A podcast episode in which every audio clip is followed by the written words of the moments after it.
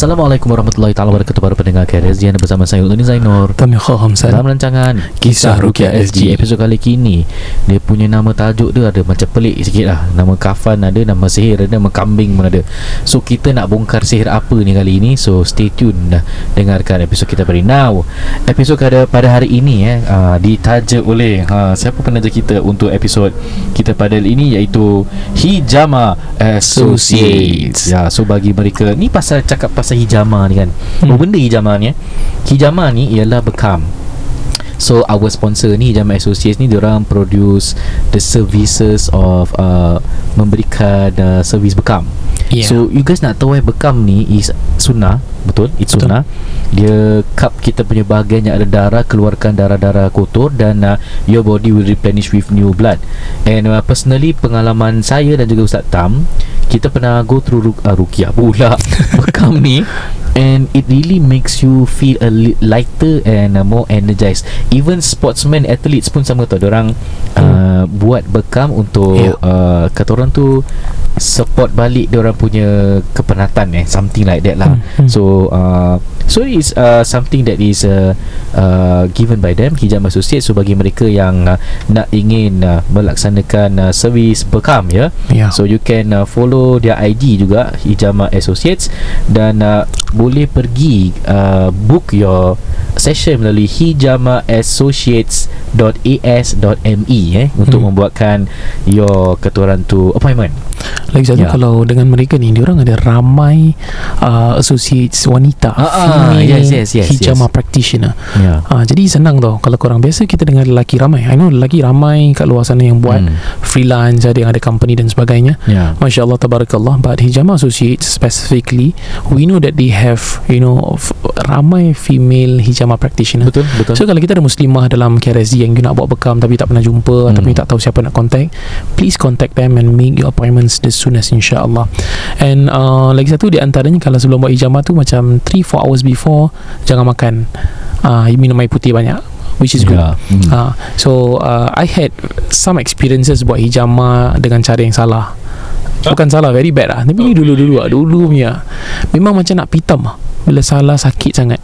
Uh, And always do with the good ones Yang lebih ada experienced And ramai lah I believe you pun tahu kat luar sana. Cuma for the females Kalau you nak cari Cari hijama associates Alhamdulillah mereka ada ramai uh, Female punya hijama practitioner. Dan of course orang pun ada male punya uh, The boss pun One of them is Ya, uh, ya, ya. practitioner lah Senang lah. Uh, So always stick with the one That you trust the most. And maksudnya Lesser risk. Uh, Tu yang kita nak. Sunnah-sunnah juga. Tapi jangan kena kelentong lah Uh, ada hijamah sembarang pun kita pernah dengar. So be very careful. Uh, Because benda-benda ni It involves health Bloods and everything. My experience sebelum kita masuk cerita uh, Kalau saya buat hijamah Jujur eh uh, Saya belum buat hijamah associates lah. But now they are with us Alhamdulillah dengan KRSG uh, We hope kalau dia mereka bersama kita Alhamdulillah insyaAllah. Uh, Kalau saya buat every, Saya buat selalu every 3 months uh, Setiap 3 uh, tiga bulan. Jadi kalau dalam setahun Saya akan buat 4 kali. And every after hijamah That first weekend Lepas you bekam darah Blood cupping InsyaAllah InsyaAllah dengan izin Allah So far Throughout the 4-5 years Saya dah pernah buat uh, Saya akan tidur soundly. Oh. uh, And kepala saya Leher saya punya side ni Memang ringan sangat. Uh, Ringan. Saya kalau Mike Tyson tumbuk Saya boleh elak Tak lah bedek je Ni over lah Ni kira over Okay, bagi bagi ya. awak yang dengar ni, siapa yang tak pernah bekam, Ah. pergi book sekarang. Tak lah Tapi serius Kalau uh, Muslimah ladies out there Kalau you nak cari Sekarang uh, you dah tahu diorang I think diorang pun popular Masya Allah Teruskan Give them your support. Kalau let's say you buat bekam You cakap KRSZ Nanti dia will know lah InsyaAllah. So that's the thing that we want uh, Bekam incorporate in, uh, Incorporate bekam In our Ruqyah sekali InsyaAllah. Kompet Okay baru dengar KRSG Ya. Tu kira iklan yang pertamanya. Jadi kita teruskan. Sebelum kita teruskan dengan segmen kongsi kisah hmm. uh, Again uh, pada pertemuan lepas Kita ada bincang yang uh, Whatever ki, uh, Apa kata orang tu Rawatan-rawatan pelik-pelik I will You know minta izin ahli family Cakap eh this is good. Jadi boleh content untuk kisah KRSG Boleh minta izin tak? Kalau mereka izinkan I will put inside chat group Dan uh, ni nak share dulu Sebelum kita Ya. uh, Mulakan dengan uh, uh, Bongkar sihir Mhm. Okay So Ada satu perawat ni dia bilang Ustaz Saya sedih Ustaz. Kenapa kenapa awak sedih?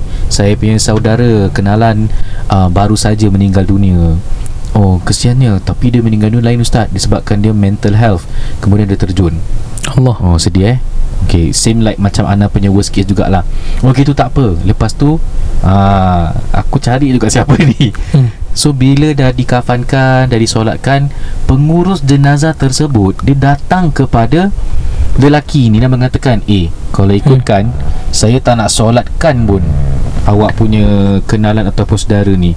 Ha. Terus I was like Eh Dia cakap itu Dia cakap itu Eh. How how can you say that Mentang-mentang dia terjun As in You know Like somehow macam Bunuh diri lah kan hmm. Habis dia cakap Kalau betul eh Kak saya dengar uh, Awak punya kenalan ni bunuh diri Saudara, saudara awak ni bunuh diri Eh saya tak nak solatkan lah Tu ah nak dengar Gitu pasal Rukiah lah kan Hmm. Pengurus jenazah ni tak ada Mental health punya awareness ke ah?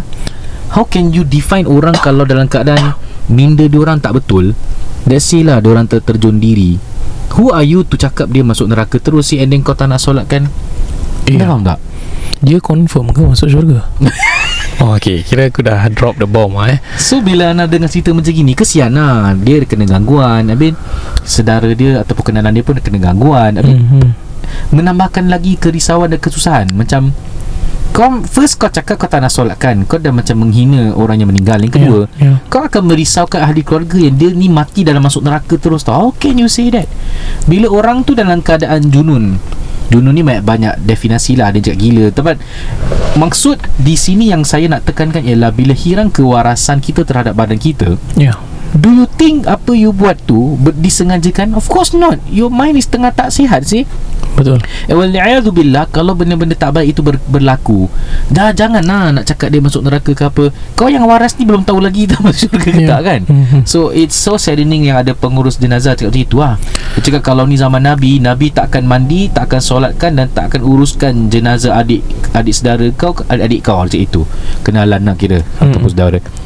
Dia cakap gitu. Kau siapa kau bukan Nabi sih? yeah, so, so we, we Yeah. are no we are no position to to make such claims ataupun we are no position to see uh, apa ni a verdict onto someone else's uh, afterlife punya journey. Siapa kita? Pada tahap apa kita boleh berkata? Dan mana mungkin untuk you tahu you tak ada pernah ada background you tak pernah buat thorough research you tak tanya family what what has happened to this person sampai dia boleh resort to that. And kalau you fikir baik-baik uh, kita ada psychologist friend we have counselor friends definitely. So bila kita ada kawan-kawan ni kadang kita tanya what makes people sampai nak buat benda ni? And mereka kata kalau orang with a sound mind dia orang tak akan buat benda ni. Dia orang tak berani. Berani. Uh, saya kalau tengok saya pernah naik tingkat 30 lebih uh, dekat one of the Rukia punya rumah. Saya tengok bawah aku nak terjun kaki jelly. And kalau orang boleh terjun means it's not easy. Something must be going on his or her mind. And kita tak tahu tau. Kita tak tahu sama orang tu waras ke tak waras. Dan kita mendoakan contoh orang yang pergi tu ya Allah kalau betul lah dia tak sengaja betul lah dia orang ni bukan orang yang waras hilang akal. May Allah subhanahu wa ta'ala save him or her in the hereafter. Kita tak boleh cakap macam tu. We just do our job. Kau tukar mandi jenazah kan kau buat kerja kau lah faham Ya. You're paid to do that You're not paid to Cakap orang masuk neraka ke syurga Uh, Understand Faham tak? Betul. Di, I got mixed feelings when I hear this lah. Ni kita buat pasal rukyah. hmm. Kita punya objektif rukyah ni ini menimbulkan kata orang tu kesedaran lah kan. Awareness lah Ya, Ya Yang bahawasanya bila terkena gangguan ni adalah rahmat sebenarnya. Hmm, hmm. Allah izinkan ianya berlaku, pahala kita bertambah-tambah, dosa kita dikurangkan. Tiba-tiba dengan macam gini jadi macam ya Allah. Ini Betul. pengurus jenazah saya tanya, ini pengurus jenazah company mana? Eh, jangan. jangan Taklah. Saya nak check senang je eh. Kita semua Jujur We have friends Masya Allah Kita ada orang-orang Tukang mandi jenazah Funeral services punya companies Yang solid I, i, i, Buat ikut adab dan tertib Proper Mandinya tertib Masya Allah Hujung ke hujung Kita tahu ramai yang bagus-bagus So aku pelik ni siapa And kita kalau cari InsyaAllah kita boleh tahu Nama Boleh dan to the dapat. bone Siapa pun Hmm. And Nah ki- kita bukanlah Ya. headhunt nak nak nak matikan dia kan Bukan tidak. lah. Tapi nak menasihatkan, eh, you should stop this. Kan kalau lah pendengar pengurus jenazah tu sedang dengar ni Ini message untuk kamu lah Kalau kamu pernah cakap macam itu Jangan Ha. senang-senang untuk menjadi judgmental Soal syurga dengan neraka Anda pernah baca hadis tau yang bahawasanya ada seorang tu meninggal Hmm. syurga dengan neraka gaduh siapa akan uh, you know dia orang macam nak claim lah orang ni Hmm, hmm. Ya, ada syurga mengatakan aku nak claim orang ahli syurga yang neraka pula claim Ya, no ya. tidak aku yang akan claim dia Betul. ha, tapi Allah cakap dalam hadis kursi tu kan penentuan siapa masuk dalam adalah aku syurga nak claim neraka nak claim tapi yang menentukan tetap Allah Ya. apatah lagi kita manusia yang tak ada kena mengena yang tak tahu hal gaib pun? Hmm, hmm. ha, so jangan macam gitulah kan? Yes, yes. sedih lah sedih. I, I don't think dia dengar Kak Razi. Kalau dengar Kak Razi Dia takkan gitu Cik. Pada Kak Razi yang beriman Masya Allah You guys Please promote the right stuff Okay? Sampaikan perkara-perkara yang baik. Semoga menjadi amal jariah Untuk hari esok InsyaAllah. Baik. Para pendengar KRJ InsyaAllah kita teruskan Dengan segmen uh, Bongkar Sihir. Ya. Which is berkenaan dengan topik kita pada hari ini. So saya tengah cari ni. Ha apa yang saya Ha okey. Dia, uh, Tajuk dia Tajuk dia Sihir kafan kambing ke apa gitu. Ya Okay boleh. Okey so dengarkan Bongkar Sihir di sini Bilang Konon dalam kitab ini Kitab yang kita tak nak sebutlah Nama kitabnya apa Konon, Kononnya dia ajarkan Cara-cara bagaimana uh, Dengan cara Islam Untuk mengatasi musuh. Padahal dalam Islam tak ajar benda-benda macam gini. Ya. You dengar sendiri Then why we say it's part of sihir. You dengar sendiri kan Bilang Musuh tidak diketahui asal arahnya.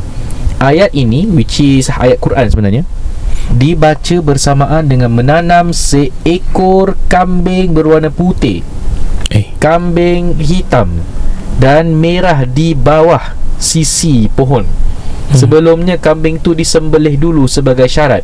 Yep. Bermakna apa tau kalau sebagai syarat? Sembelih atas niat ini. Maknanya nak menghancurkan musuh. Ini dah salah sih Mhm, Kita mhm. sembelih mesti dengan nama Allah Dengan tujuan supaya makanan jadi makanan yang halal Okay. Secara tidak langsung Engkau telah mengharamkan daging tersebut Dan yang akan klaim daging haram adalah Jin-jin yang kafir eh? Hmm. Dan dibungkus dengan kain kapan hitam Mana kau nak dapat kain kapan hitam Kain kapan selalu putih kan Hmm. okay. Lantas disolati ha? Solat jenazah dengan kain kapan berisi kambing Maai meripiknya Si Hmm, hmm, hmm. Ini kekufuran amalan yang kedua Kerana solat itu Yang ada solat jenazah kepada manusia Ini kau solatkan kambing Macam mana jin tak tolong? ha, Ini kekufuran di sini eh Disolati dan dikubur Seperti mengubur mayat Mhm. Okay, ayat yang dibaca dia bilang kat sini ayat Quran lah. Ha, uh, waqul hal turab uh, tak nak, uh, ada ayat Quran ni aku Hmm. tak nak terangkan sepenuhnya aku tidak nanti korang buat pula nauzubillah kan. ha. Sesudah solat membaca empat kali ayat ini lalu duduk dengan membaca surah Watini. Ya. Ke Watini wa zaituni wa turi sini wa hadzal baladil amin. Ya. Mungkin ayat itulah. Okay. So para pendengar KRSG You tell me Ini ayat yang betul Ataupun cara yang salah Mhm. Ini sihir hitam ke sihir putih? Ni sihir hitam Kenapa? Ya. Kerana tujuan dia adalah untuk mencelakakan orang Hmm. Waliyahzubillah Baik para pendengar KRSG Sebelum kita teruskan dengan uh, segmen kongsi kisah Sekali lagi iklan eh Bagi anda yang ingin melaksanakan uh, bekam Dan bekam ini juga sebahagian daripada uh, Cara untuk merawat diri Jikalau terkena gangguan Kenapa? Kerana syaitan itu Ataupun makhluk mengganggu Yang boleh marasuki ini Dia dalam perjalanan kita punya pembuluh darah berdasarkan penerangan Nabi sallallahu alaihi wasallam eh. Nah, jadi kalau kita gunakan untuk memperbaiki pembuluh darah tersebut, kena ingat jin itu akan masuk di bahagian yang selalu dia masuk. Dia Hmm. punya normal entrance. So kalau bahagian masuk itu dah dirosakkan, maka kita perbetulkan dan perbaiki dengan cara yang diajarkan antaranya ialah dengan uh, kata orang tu uh, bekam lah Ya. dengan hijama eh. Jadi bagi anda yang ingin merasakan bekam silakan uh, buat tanda mujaji anda Hijama Associates. Eh, hijama tu with 2A H H I J A M A A. Eh salah lah satu A lah. Aku sembarang je. hijama H I J A M A Associates A S S O C I A T E S dot A S dot M E ya Ya atau WhatsApp mereka di 93245513 93245513 ya. Pastikan anda cakap um, uh, saya dengar daripada KRSG wajib. eh? ha, wajib maknanya kalau tak buat berdosa tak lah. Dan mereka juga ada IG di Ya. Hijama Associates ya. Hijama.associates Dan di antara kelebihan Kalau kita buat bekam ni Di antaranya Dia clear colon uh, blockages Dia help to activate Clear the veins Maksudnya arteries and capillaries. Kemudian dia boleh improve uh, uh, Varicose veins. Apa tu? Jangan tanya saya. Saya tak belajar biologi okay. uh, tapi jujurnya uh, it has many uh, good effects insyaallah. Cuma uh, they need to know your health condition. Kalau you boleh buat ke tidak always drop them a DM tanya orang inquire it's always best to do that first. Dan alhamdulillah insyaallah I hope that this will benefit you in this world insyaallah. Alhamdulillah. And lagi satu nak bagi tahu di antara uh, kebaikan lah kalau you nak buat di antara benda-benda yang bagus dilakukan ialah contoh minuman madu. Ala riq maksudnya kita minum madu ni air madu ni sebelum makan dan minuman lain. Pagi tu contoh buat air madu jangan panas eh. Madu tak boleh panas. Uh, room temperature will be good suam-suam sikit it's okay. Minum. Itu bagus untuk kesihatan. Kalau nak juga boleh ambil bijiran lah orang kata habatus sauda letak kat lidah sikit kemudian minum air madu tu telan. Boleh. Jalan. uh, lagi satu blood cupping is good. Ah, yang tak boleh is apa? Ah, bakar besi panas letak kat kaki. Eh, Itu macam ada perawat kat Singapura buat Ya. Itu out eh. Tu memang tak boleh. Hmm. Yang boleh blood cupping and at the same time uh, madu. Madu is baik. Ah, Ada banyak lagi lah yang akan diterangkan. Kita pun pernah terangkan previous episodes. So senang cakap kalau you dah ready, confident nak buat bekam, please go with hijama.associates insya-Allah. Ya, yeah. berikanlah yang menaja kisah Rukia SD juga di salah satu episod pada bulan ini insyaAllah eh. Hmm. Baik para pendengar KRSD sebelum kita ter, kita nak teruskan lah bukan sebelum Ya. lagi kita nak teruskan dengan segmen kongsi kisah yang dikirimkan oleh pengirim melalui IG ya. jadi Ustaz Kam akan uh, mulakan cerita dipersilakan Okey, bismillah. Assalamualaikum Ustaz KRSG. Saya nak berkongsi cerita dan bertanya. So, I just moved to BTO uh, in the year of 2019. Saya minta tolong bekas adik ipar saya untuk pagarkan rumah. Hmm. Masa tu masih bersama bekas suami saya. I was with my ex-husband. Bekas adik ipar saya ni perempuan. Katanya dia ada belajar ilmu-ilmu kebatinan. Alamak Ha. Itu sebabnya lah saya minta tolong dia pagarkan rumah because I think she knows. Caranya dia will sit down at a hall in my house and she will ask my ex-husband to take wudu and make four azan in four different directions in the house. I believe this is empat penjuru rumah lah. Bekas suami saya will cry during the the the call for prayers ataupun azan. Dan bekas adik ipar pun baca sendiri-sendiri. Baca sendiri ya. Oh, baca-baca sendiri. Okay, after everything, okay, after everything, dia tanya anak saudaranya yang ikut dan sedang belajar ilmu yang dia ada. Apa yang dia nampak dalam rumah tersebut? Hmm. Kemudian kata anak saudaranya, I saw someone with a white jubah with serban that enters the house. Aduh. Okay And at the place where the TV is and ada aliran air terjun dan airnya mengalir ke arah bilik dan seluruh rumah. Eh, Wah. jap tak faham. Okay, kononnya dalam dia ni kononnya ada mata gaib lah mata gaibnya nampak apa tahu Okay, rumah ni rasanya okey kot Pasal saya nampak ada orang berjubah putih berserban masuk Dan dekat dari all tu macam nampak ada air terjun Dan air ni mengalir masuk ke dalam semua bilik Oh. Bermakna, oh ni rumah bagus Air masuk Ah gitu Okey, okey. Sambung eh. Masya Allah. I was skeptical at the moment but I'll just keep quiet. Dia ada bawa sedikit beras, Baik. minyak, garam dan asam jawa. Saya tahu asam jawa. Nama kain tak apa. Disuruh untuk letak di dalam rumah. Saya letak di dapur sampai ke hari ini Ustaz. Masih ada akhirnya. Soalan saya, adakah cara ini tepat ataupun betul? Or do I need to throw all those stuffs? And if I do, how do I throw it? Boleh buang saja di tong sampah? Hmm. Lagi satu Zat Oh ingat habis uh, Saya ni tak pernah rasa seram di rumah Walaupun seorang diri I mean I, I did not come across any supernatural things. Uh, Adalah once in a while I will hear marbles You know on top of my ceiling But I will brush it off Because I wouldn't want to think anything. And I always believe that If let's say there's, there are sound There might be some kids On top of my own house You know. First Anak lelaki saya yang sulung kata Masa kawan dia datang ke rumah Dia ada nampak kelibat bayang lalu masuk ke dapur. Jeng jeng jeng. Yang kedua Masa adik perempuan saya mengandung Dan tidur di rumah saya bersama suaminya Mereka suami isteri selalu Bagi tahu saya ada gangguan. Suaminya nampak Ada pontianak di luar tingkap. Emosi lah buat suara tu Masa mandi pagi nak ke kerja Dia rasa macam diperhatikan Dari tingkap tandas. Adik perempuan pula cakap Masa nak tidur ada suara kuat Di telinga like. Roy Sampai dia tersentak. I mean I never came across All the ones that she have mentioned Disturbance Kecuali Saya sering dapat Hampap Hampapan sewaktu tidur. Bila saya tersadar Saya akan on surah di Spotify Dan saya boleh tidur. So I'm, I'm very confused Ustaz. Adakah saya atau rumah yang ada gangguan? Which which is which? Saya kadang-kadang on jugalah Al-Baqarah di YouTube TV Sambil buat kerja di rumah. Biasa okey je. Hmm. Oh ini kalau buka ayat ruqyah Razi baru pergi Ah, Eh kita kurang Juga kita ada upload vi, uh, Masya video Allah, eh. Ustaz Tam baca ayat-ayat ruqyah kat. YouTube eh. So silakan kalau apa-apa just play kat Spotify atau play je kat YouTube tu ayat ruqyah Ustaz Tam baca. Hmm. Saya dengar saya tak ada rasukan so okay.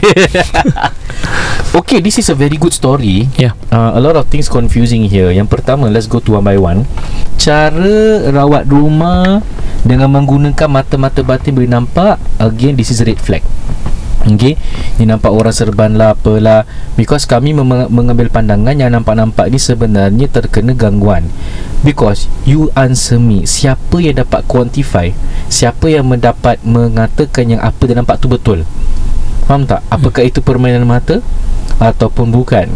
Apa-apa pun Itu tidak boleh jadikan hujah kerana, Hmm. kerana itulah Imam Syafi'i bilang Orang yang nampak-nampak benda-benda gaib-gaib ni Kan Especially jin dalam bentuk asal Maka dia punya uh, pe- uh, Syahadah Ataupun persaksian itu dibatalkan Melainkan seorang Nabi dan Rasul Ingat Okay You don't need to dwell Into these mystical things Untuk membenarkan Agama Islam itu sendiri Adalah kata orang tu Ilmu tentang benda gaib Kan You percaya pada malaikat yeah. Kau tak boleh nampak malaikat Perlu nampak malaikat untuk beriman? Tidak Ini adalah Hmm. iman semata-mata. Kedua Dia suruh rawat rumah. Ti dia menggunakan beras uh, Minyak Garam Asam jawa. Itu sebab kenapa dinamakan semah tau. Orang dulu cakap semah rumah Kena buat benda ni Dan kena tabur. Kenapa? Ya. Kononnya beri makan. Kerana kalimah semah itu bermakna Kasih makan jin.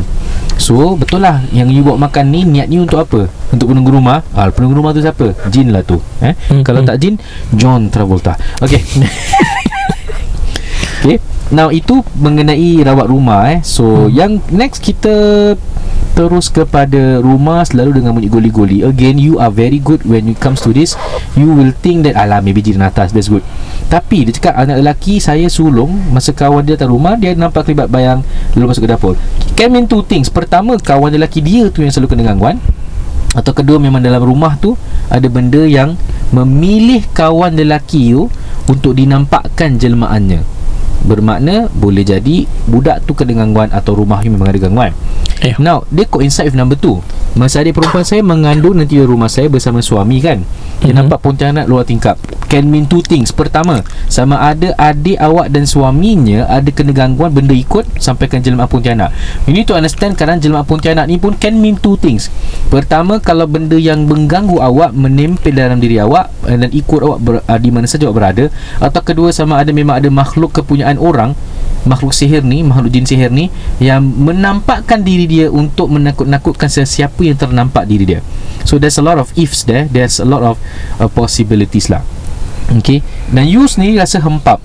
That, sekarang dah tiga signs to show that se, seperti dalam rumah you tu ada gangguan. Okay But again not confirm yet. Saya pun tak boleh cakap apa-apa. You kena empat. But again Empat can mean two things. Sama ada gangguan Ataupun Ia adalah kata orang tu uh, Your body penat Your mental still alert Or you Yeah. are thinking too much Tu sebab bila tidur Jadinya Sleep paralysis. Mhm. Okay? Dan dia keliru. Sama ada digangguan ataupun tidak. Nak confirm Nak panggil kita Rukiah boleh You start lah baca suratul Baqarah dalam rumah You will see a great difference eh. Rumah yang dibacakan suratul Baqarah Rasulullah pernah sebut lah InsyaAllah takkan terkena gangguan 3 hari 3 malam Eh. Jadi you boleh cuba usahakan Dalam arah itu insyaAllah Ustaz Tam anything to add? Ya, jadi daripada kita pakai word semah ramai. Sekarang orang-orang sekarang masih pakai semah. Tapi kalau yang dengan kami yang tahu kita punya services, kita selalu buat pagar rumah. Kita sebut pagar tu ha, kerana it's not a it's not a physical pagar. Maksudnya vir- not virtual juga, tapi maksudnya spiritual lah. Pagar tu means Allah menjaga rumah. It's an inference. Bukan physically ada pagar lah. Uh, elakkan amalan-amalan bagi makan dan kalau you tahu barang-barang all these items like beras, minyak, asam jawa kan itu semua boleh buat masak. Tu kan rezeki Allah. Kita tak akan throw kita tak nak campak-campak ni semua kita tak nak. Kita tak nak buang rezeki. Let's let's do something else. Benda-benda tu kita buat betul-betul. Daripada buang campak you bagi orang susah beras tu. Kita tahu rumah susah kalau contoh rental flat kadang you tahu orang tu susah berikan minyak tu. Daripada letak kat rumah you buat apa? You ingat jin layan kita punya minyak? Exactly. You know kan so uh, orang dulu bilang bawa rezeki kan uh, the thing is bawa rezeki you nak rezeki datang you Memberi. bagi sedekah lah pada orang Yes, memberi. Ha, bila kita ada orang kata tangan yang memberi lebih baik daripada tangan yang menerima kan. Jadi kita yang ada ada ni berilah tak mau buat benda-benda gini. Sedangkan Al-Quran tu free, tak payah bayar. Ah, buat Al-Quran itu free tak payah spend duit untuk beras minyak dan asam jawa asam jawa tu buatlah masakan-masakan yang sedap ah, tapi asal asam jawa ah kau nak asam daripada London ke apa? Eh, sorry sorry. Ah, sorry sorry. Tak maaf faham? Memang namanya asam jawa. Asam asam jawa. jawa tak tamarind kan? Ah yes correct. Tapi asal nak kena bawa asam jawa? Oh Aku ni Ana yang Ana pernah dengar eh Orang-orang lama cakap ya. uh, Benda tu tak suka benda masam. Oh. Faham? Jadi bila dia makan Dia tak kacau. And for me personally Kalau lah kau nak bagi contoh lah eh Kalau ia pun nak bagi mana makan Kasihlah makan proper Kan? Kasihlah Mac nasi spicy? ayam. Mac spicy ke Nasi ayam ke? Kan? Kenapa kau bagi dia Asam jawa? Boleh mac spicy tak boleh perut sakit. Nanti, nanti berak-berak Yes. So ini di antaranya. Tapi mungkin ada orang-orang lama Dia cakap Mungkin some asam, asam jawa ni Ada some functions But saya tahu is for that For that purpose. I might be wrong. Ataupun ada letak tanpa buka pun ha, Saya pernah nampak paket asam jawa tu Yang biasa korang nampak kat kedai. Dia letak bungkus buku- buku-buku. Banyak. Hmm. Typical kat ujung-ujung rumah. I mean kalau you ada you punya own reasoning then fine lah. Cuma bagi kita janganlah buat benda macam tu. Yalah Ya. Sebaiknya janganlah. Ya, Itu sebaiknya tahayul jangan. semata. Tahayul toyol Eh Para pendengar KRZ kita telah sampai kepada penghujung acara. InsyaAllah Dua benda saya nak cakap. Pertama uh, Silakan eh Subscribe YouTube kita uh, Share-share kepada kenalan-kenalan Ya. eh. Dan uh, kita ada baru upload Ayat-ayat Ruqyah Jadikan sebagai uh, You can save it lah Kira eh As and when nak dengar ayat Ruqyah Boleh dengar Suara merdu. Masya Allah Tabarakallah Ustaz Tamlihan membaca ayat Ruqyah. Masya Allah Dan yang kedua. Silakan Ustaz. Tak ada apa-apa Tak Sekali lagi. Lebih Ah. dah, you, dah dengar dengan episod ni Sambil-sambil Kalau you dah rasa nak buat bekam InsyaAllah uh, We have uh, Hijama.associates with us uh, Of course you can always inquire Macam saya kata Sambil-sambil lah Kalau you rasa badan dah Semua perubatan you dah pergi Medical tak kena Cuba bekam It will be good Trust me InsyaAllah But you must do with the right people With Yeah. the right With the right expertise Dan Hijama Associates I believe will be the right ones lah And please cakap uh, You dapat referral daripada KRSG Atau Ya. Kisah Rukia SG InsyaAllah eh. It will be a great help to us And a very great help to them InsyaAllah Hmm. Baik sekian saja dari saya Oh ada lagi? Go. Ah, and of course kalau Rukia services you can always look out look out for Ustaz Ruk punya services rukia.sg and for mine saya masih buat juga. Cuma bukan apa saya tak nak promote sangat my Rukia. Kalau you nak you can go to always Ustaz Ruk. Cuma saya ada buat ummi.travel dekat IG so boleh follow-follow. insyaAllah kita akan pergi umrah bersama. Tapi it'll be end of this year insyaAllah ya InsyaAllah Baik. Sekian saja dari saya Zainur. Tamliha Hamzah ni Wabillahi taufiq wal hidayah Wassalamualaikum warahmatullahi wabarakatuh